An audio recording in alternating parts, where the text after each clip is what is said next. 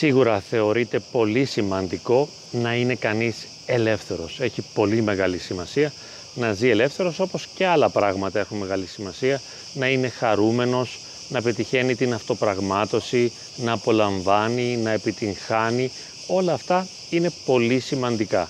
Όμως, εάν ένας άνθρωπος φιλοσοφεί τη ζωή, εάν πάσχει, εάν πονά και αν αυτό το πόνο και αυτό το πάθος το κάνει φιλοσοφία, τότε σιγά σιγά ελευθερώνεται και από την ειδονή και από την ελευθερία και από την ευχαρίστηση και από την αυτοπραγμάτωση. Και λέει, είμαι εδώ, ελεύθερος, δεν έχω κανένα πρόβλημα, μπαίνω μέσα σε αυτή τη φυλακή, αυτή που βλέπουμε πίσω μου, μένω μέσα εκεί ή βγαίνω και αυτό είναι το ίδιο και μέσα και έξω. Μπορούμε να πούμε ότι έξω είναι η φυλακή και μέσα είναι η ελευθερία.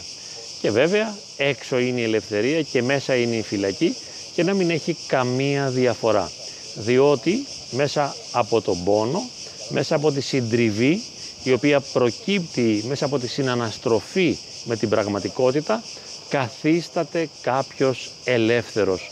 Ελεύθερος από οποιαδήποτε προσδοκία και δεν αναζητά πλέον να καλύψει ανάγκες και δεν προσπαθεί να πετύχει στόχους, αλλά ζει τον κόσμο σαν να είναι ένα όνειρο, σαν να είναι μια ψευδέστηση και ενώ συμμετέχει παραμένει απαθής.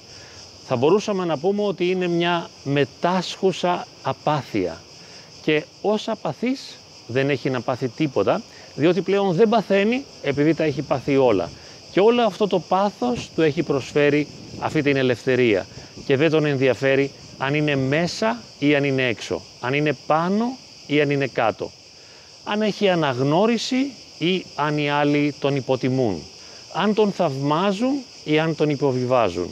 Αυτή είναι η εμπειρία της ελευθερίας η οποία προσφέρεται ως δώρο από την ίδια τη ζωή και είναι ο φυσικός καρπός της όριμης συντριβής.